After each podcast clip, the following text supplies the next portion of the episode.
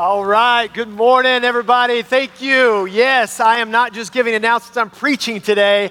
So get your Bibles out. First Peter chapter 5 is where we're going to be at. First Peter chapter 5. Um, I hope this is like riding a bike, not like riding, driving a motorcycle, because I've never done that before. Um, but I think we are going to be good because we're going to just stay in God's Word today, and we are going to look at. Um, 1 Peter chapter 5, starting in verse 6. All right? Uh, while you're turning there, uh, got a question for you. How many of you guys have been on a road trip this summer?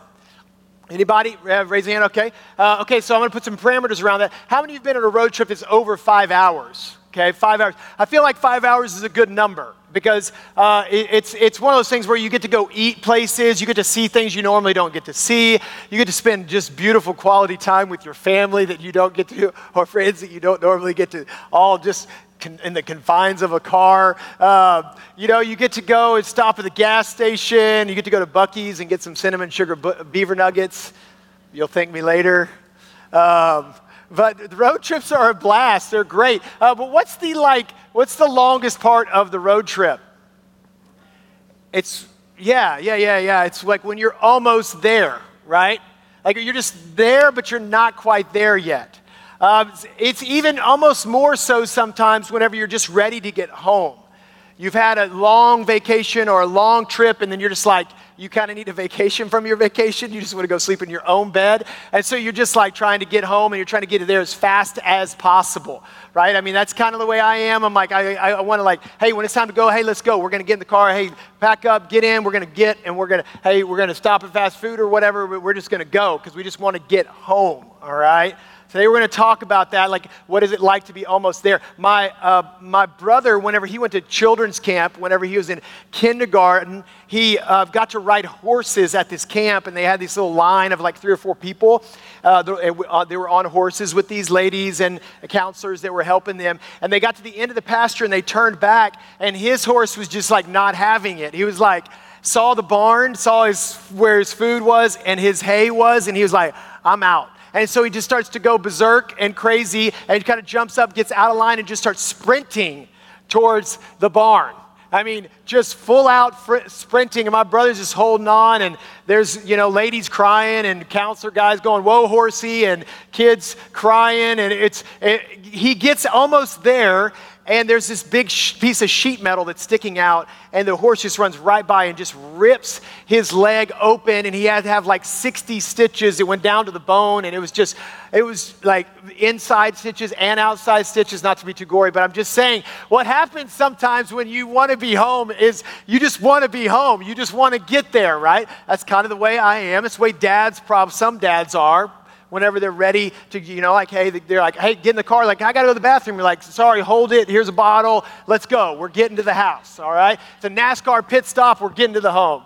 Uh, but today, I want us to think about that. There's a lot of different places in your life, probably where you're just almost there, you're almost home, but you're just not quite there. And there's some anxiety that comes with that, and there's some patience that we have to learn. But what do we do with that? I think 1 Peter chapter 5, I think he does a great job of being able to tell us what we do um, when we are ready to be there, but not quite. So 1 Peter chapter 5, verses 6. Humble yourselves, therefore, under God's mighty hand, so that he may exalt you at the proper time, casting all your cares on him because he cares about you. I want you to underline proper time. We'll talk about that in a second. Peter is the author of this book of First Peter, and he's talking to believers who have been spread out all into Rome, and they're everywhere. And he's, he's really like uh, encouraging the church, the leaders, to, um, to not just the leaders of the church, but also the next generation of the church. He's saying, hey, listen, there's a lot of things that are probably going on that you're facing that are going to be really tough or that I'm hearing that are really tough. There's, he, calls, um, he calls Rome, he calls it Babylon at the end of this chapter. It's just actually a metaphor for Rome. It's just pretty much saying, hey, it's just an evil, bad place. There is just a lot of corruption that's happening, and you're probably going to face some really difficult things. But it's okay, like, we can do this. So, in, in my life, as I start to think about this, man, the best decision that I ever made in my life, like no hesitation, is for me to accept Jesus as the payment for my sin so that I might be able to have a hope for now and for eternity. There's no question. Like, because what I was doing whenever I was a kid, whenever I was a teenager, was, hey, man, I wanted to do, I wanted to be right. I wanted to please my parents. I wanted to please people around me. I wanted to be, you know, like what people looked at to be the guy. And, and I would try to do my best, but I would fail miserably multiple times. But I would still fake it till you make it. So I would try to be a really good guy and tuck my shirt in and yes, ma'am, and no, ma'am, and all those things. But at the end of the day, I was a hypocrite. I, I would do things that were like disobedient to my parents. I would lie. I would, you know, uh, I would say I was going to be somewhere and I wasn't. I mean, there's a ton of things that you can't even, you, I can't even remember all the things that I was like trying to do, but I wasn't doing right. And eventually, at some point, I got to the place where I'm like, this is not right. Something's wrong.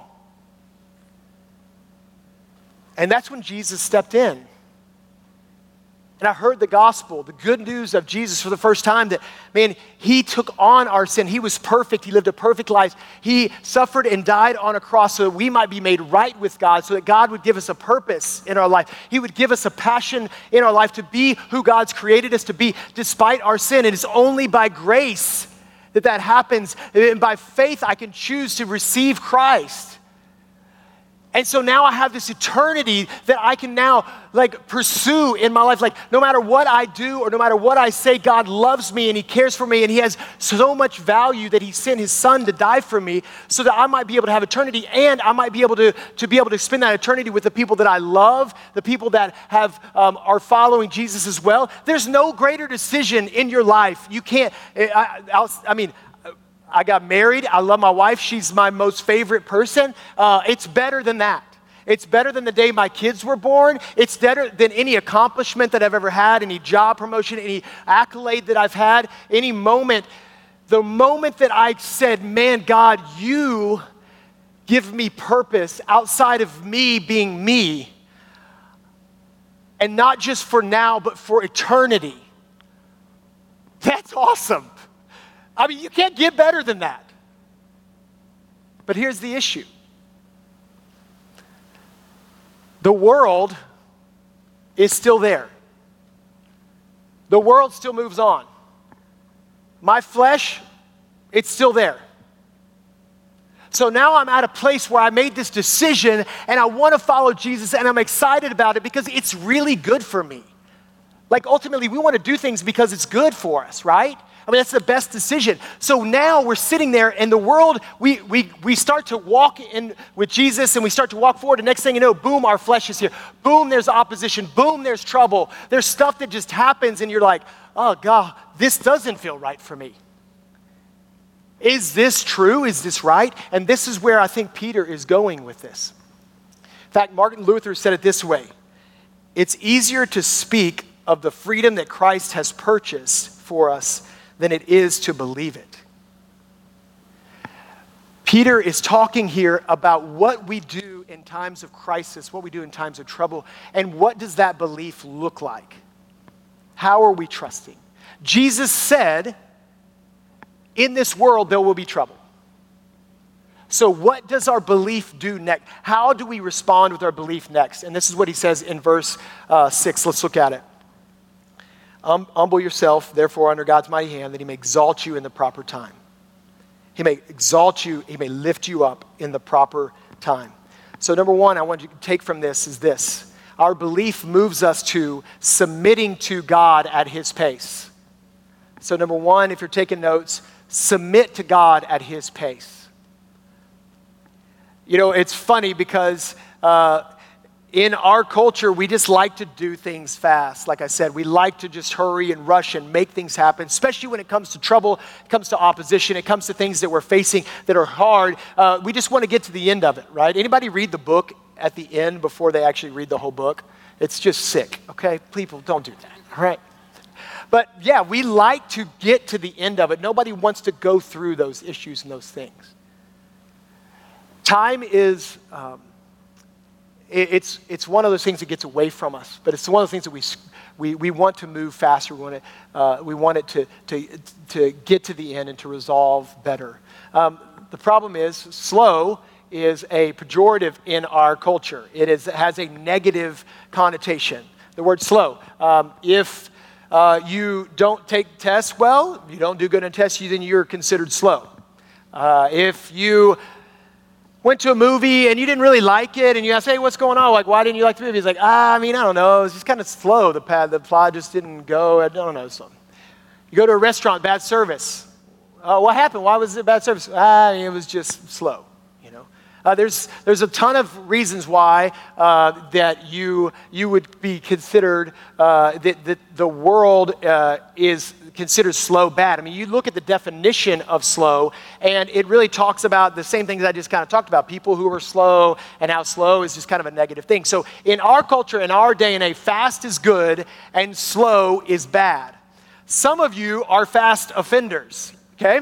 Um, some of you uh, love to drive up to the stoplight and you count the cars on which one that you need to be in that's going to go the fastest, depending on if there's an 18 wheeler or there's multiple cars or not, and you're just weaving in and out trying to figure it out. You do the same thing at the grocery store, right? You like are constantly choosing, okay, which one? You stand in this line, and now you're hopping in this line, and then you're giving dirty looks because there's a ca- clerk over there sitting there doing nothing, and then uh, you then you're counting the people that are in the self checkout line because you're trying to figure that out because you got to get going, right? Some of you, whenever the plane lands, um, you all stand up and you grab your bag and you stand there. And you're like, get, it's time to get off. It's like we're taxiing to the, to, to the place where you get off and you're going to stand there for 30 minutes like this, like getting ready to like get off the plane, but you got to get off with everybody else. We're fast offenders, you know? Some of you are slow to get on the pickleball bandwagon, all right? Because you don't even, anyways. Uh, my wife is a multitasker. Anybody here a multitasker? Like that's what you pride yourself in? Okay, a lot of people do. I'm not a multitasker. I try to multitask. The only reason I try to multitask is because I don't want my wife to call me slow. I married a slow husband. So like, but at the end of the day, multitasking is just what we do. Why? Because we just want to get things done. We want to move things along. We want to. There's got to be. There's got to be. Uh, how else we get things done if we don't do those things? So some of you maybe feel like I'm stepping on your toes a little bit. And honestly, at the end of the day, it's really not just about being uh, slow or being fast, but at the end of the day, um, Jesus came and he had a different rhythm. He had a different way about him. Jesus is the ultimate embodiment of love. He embodied love, and love is patient, and love is kind. When Peter picked up his sword and, and whacked off that soldier's ear because they were trying to take Jesus, Jesus like, Peter, chill, hang on. Like, it's not time for that. You know, like we, that's naturally who we are is somebody who wants to rush the process. We want to keep, because we, we, we, we can do it. But at the end of the day, at the end of the day, Jesus was different. In fact, in Matthew chapter 11, Jesus, the only time in Scripture Jesus tells you what his heart is. Matthew chapter 11, verses 28, you can read it on the screen. He said, Come to me, all who are weary and burdened, and I will give you rest. Take up my yoke and learn from me, for I am lowly and humble in heart. And you will find rest for your souls. For my yoke is easy and my burden is light when we take the reins and don't let God do what God needs to do, a lot of times we rush the process. It doesn't matter if it's an injury, it doesn't matter if it's a, uh, it's a relationship. When we start to rush and we start to hurry and we start to have a rhythm that is not walking at God's pace and submitting to God's pace, uh, we begin to do things and we start to experience things differently. There's actually an anxiety, there's a weight that's on us that we are not just putting on ourselves, but we put on other people as well because we can't keep up. And we begin to get focused on other things and other people, what they're doing, and we get discontent in what's happening and who we are and what's about. Dallas Willard, a famous uh, Christian philosopher, he said this Hurry is the greatest enemy of spiritual life in our day. You must ruthlessly eliminate hurry from your life.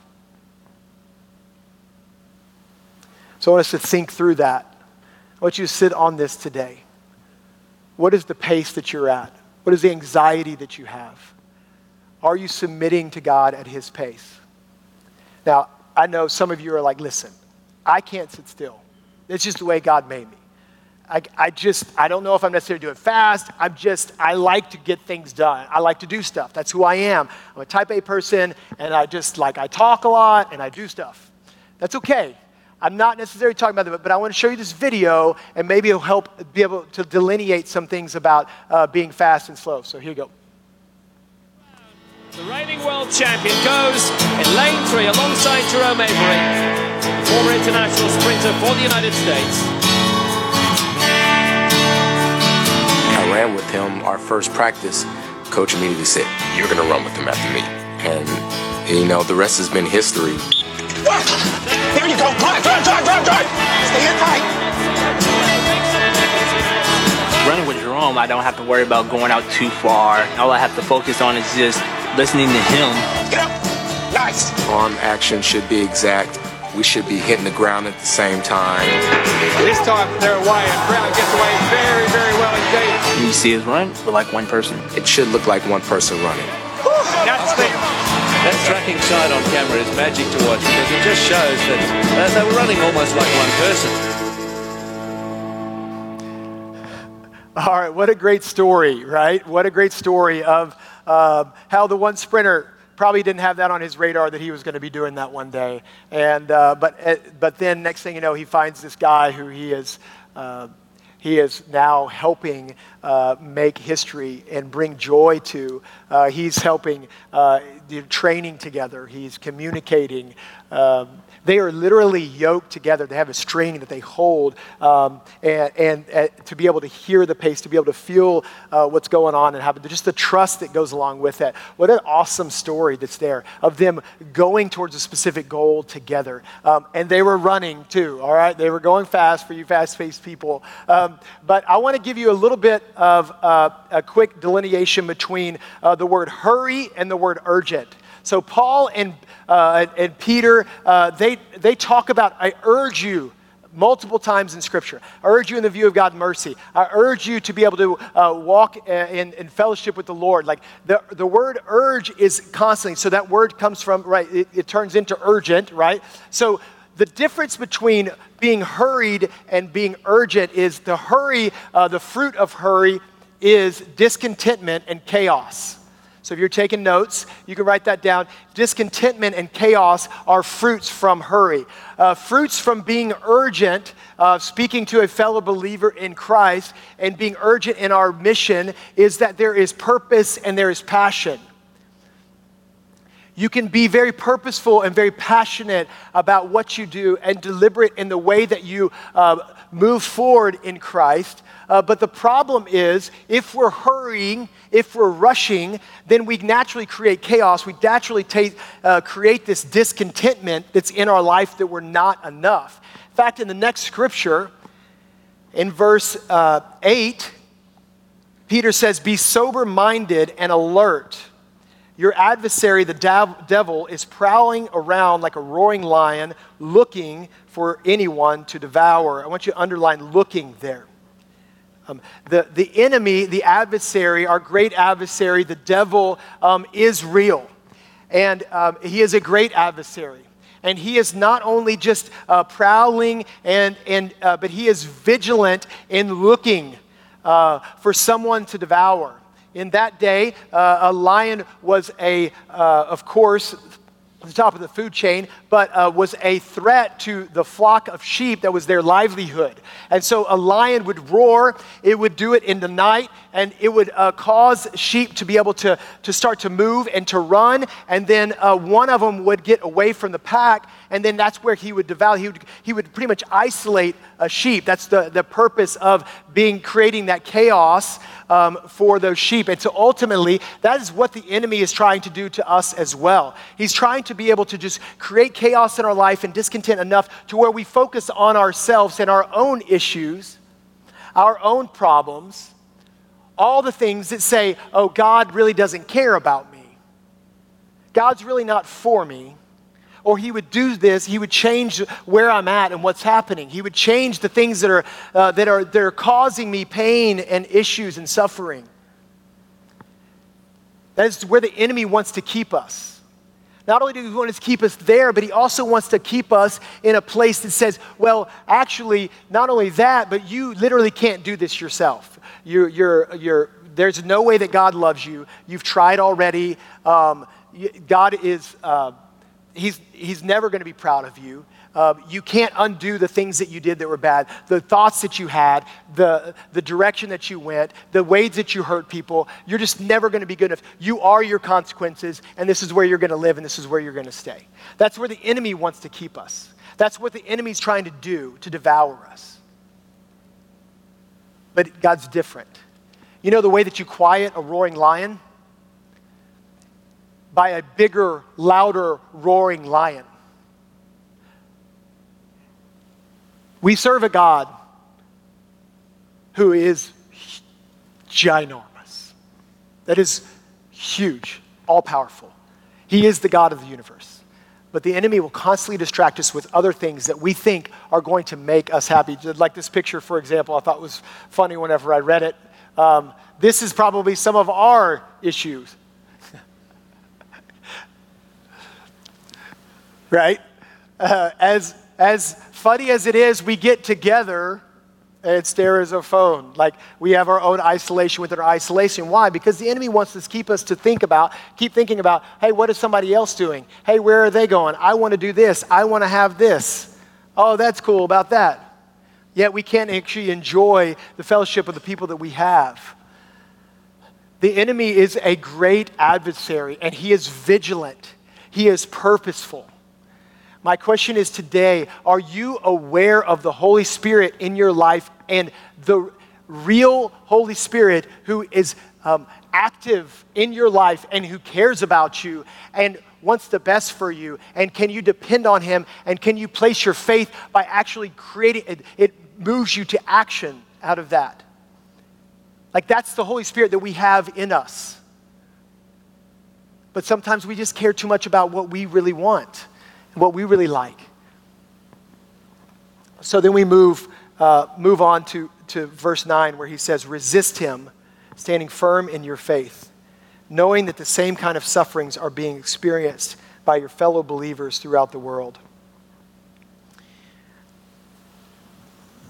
So uh, we have a couple uh, church planters in Burkina Faso, in, in, Africa right now. In the last four months, they've had seven major attacks from a religious persecution, for Islamic attacks um, on uh, the, uh, the people groups in that area. Uh, one of the attacks had over 160 people uh, dead.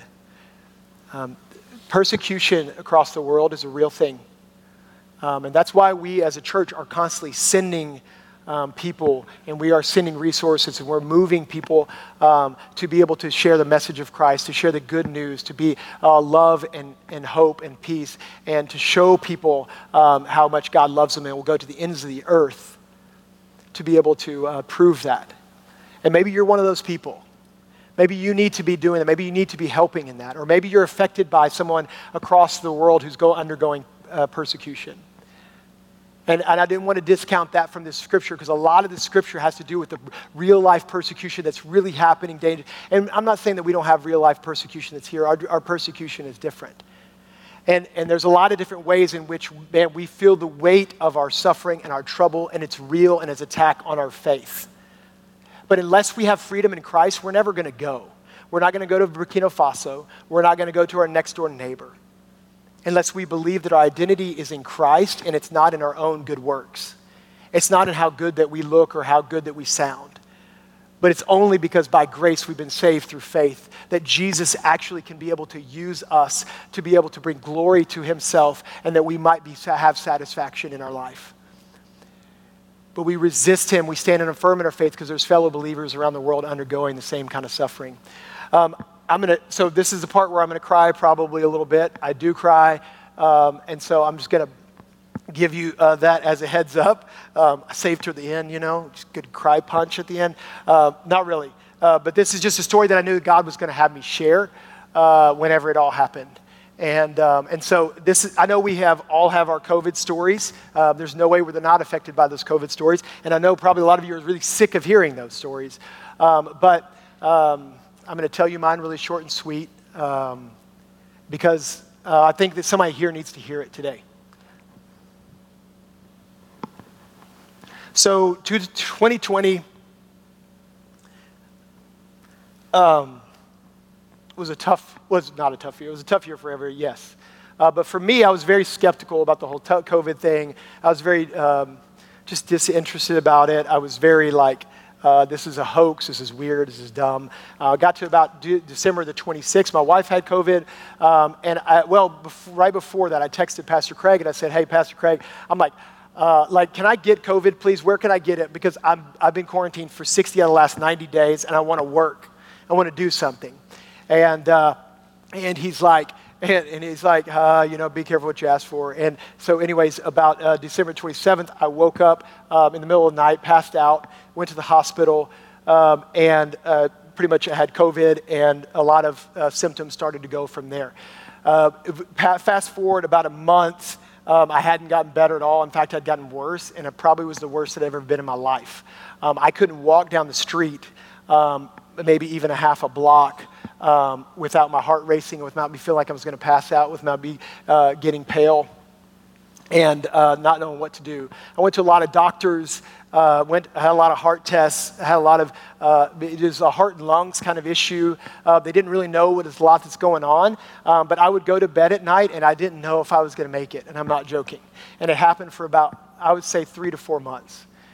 And um, it was definitely some of the scariest points in my life um, and I'm, again, I'm not trying to create fear here or trying to paint one side or the other, but, um, but I'm a pretty active guy, and uh, I couldn't even help my wife do dishes at certain points, which not a bad thing sometimes. Um, uh, there was my heart if i tried to like run a mile one time my heart would just race like to 190 to 200 it's not hard for that to do that at all. Um, and i just couldn't figure out what was going on. Uh, but i tell you all that to say this um, without the people that were around me that loved and cared for me and prayed with me like the people that would seek me out jeff mcafee the Emlers, um, Ruben, my grow group, uh, a lot of staff, Pastor Craig, my wife, my parents, my family, um, that would really just pray with me. Like that was the only thing that I that could get me through whatever it was, because no doctor could help me. Um, nobody knew what I was going through. I would literally lay at night. My nervous system would start wrecking out. I would get all this weird uh, uh, tinglies and, and, and my heart would race and be up and down and I couldn't sleep. And uh, there was just, it was so much, but nobody could help me. And I vividly remember the only thing that was important to me is at night I would just say a scripture in my head God will keep you in perfect peace, those who keep his mind on you. And time after time, people would call and they would pray with me, or they would put their lay their hands on me and they would just say, "Thank you." Like I'm going to pray with you. You're going to, you know, God's got this. And it was time after time. I tell you that today to tell you this. I'm not trying to belittle the suffering that's going on and the almost there in your life. There's a ton of reasons why today um, that it, you can't explain why you're not there yet, but you really want to be there. It could be um, uh, you, you go every day and wake up and you go to a boss that you just is not a godly person and it's just not a good environment. And you just wish you could get something else. Every day you could wake up and you could have a strange family member that you really care about, but there's unforgiveness and there's something that's just not there that's right. There might be a, a, a, son or a daughter that's away, and that you really want them to be right with Jesus and your relationship to be right. It could be a health issue that you've just been tackling, you've been fighting and fighting and fighting, and you just want it to be done. And I don't have much to offer you in this for myself but what I do have to offer you is what, what Peter says in verse 10. He says, The God of all grace, who called you to his eternal glory in Christ, will himself restore you, establish you, strengthen you, and support you after you've suffered a little while. To him be dominion forever. It might be at God's pace, it might be a tough battle of you staying alert and staying connected and just realizing that you're not alone. But God will win in your life because of Jesus. God has the ultimate dominion and power and authority, and He can and will do what is necessary to help you in life become restored, renewed, and put steadfast but it's our trust that has to be put in Him. It's our faith that has to be put in Him. Here is a long, um, here is a truth that has been around for a long time. It is our faith that goes before our understanding. It is our faith that goes before us really being able to know and control whatever it is that we want to control. It is by faith alone that Christ comes into your life and makes you new and makes you steadfast. He is 100% true on his promises. It might be good, it might be in his pace, in his timing, and not your timing, but I'll tell you this you're not alone. God will win, he is winning, and he'll win in your life when we submit our life to him. But don't go at this alone. Suffering, heartache, trouble, all the things that come on to where you're almost there. Man, when we start to rush that and we start to try to take the wheel in that, there is a heavy oppression that happens on us because we try to find our satisfaction and our joy in something that's never going to be there. Not what you buy, not the experiences that you have, not the, the job that you get to do. It is only in Christ alone that we are made new and made right. God promises that He will lift you up in due time. And some of you are yearning to be home with a loved one who's in heaven. And I understand that that is a pain that is real. But you're not there yet. And you're almost there can be a gift to someone else. The enemy wants us to isolate and wants us to think about ourselves all the time and woe is me.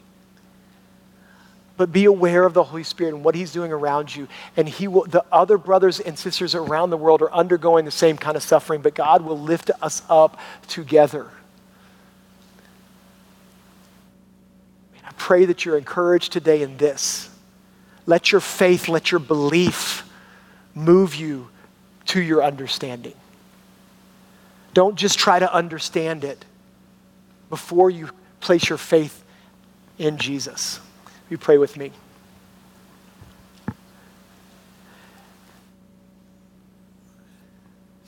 And if today you're like, Josh, I'm struggling, but I've never actually, I don't know how to place my trust in Jesus. I don't know how to place my faith in Jesus. I've thought about it. I'm at my wits' end with what I can do. But I just, I guess today is my day. Like, I, I can't do it on my own. If you don't have the eternal hope of Jesus in your life, if you have not confessed to Jesus, you haven't believed that Jesus, um, that He saves, that He redeems, that He restores, that He took your place for your sin, today is a day that you can do that.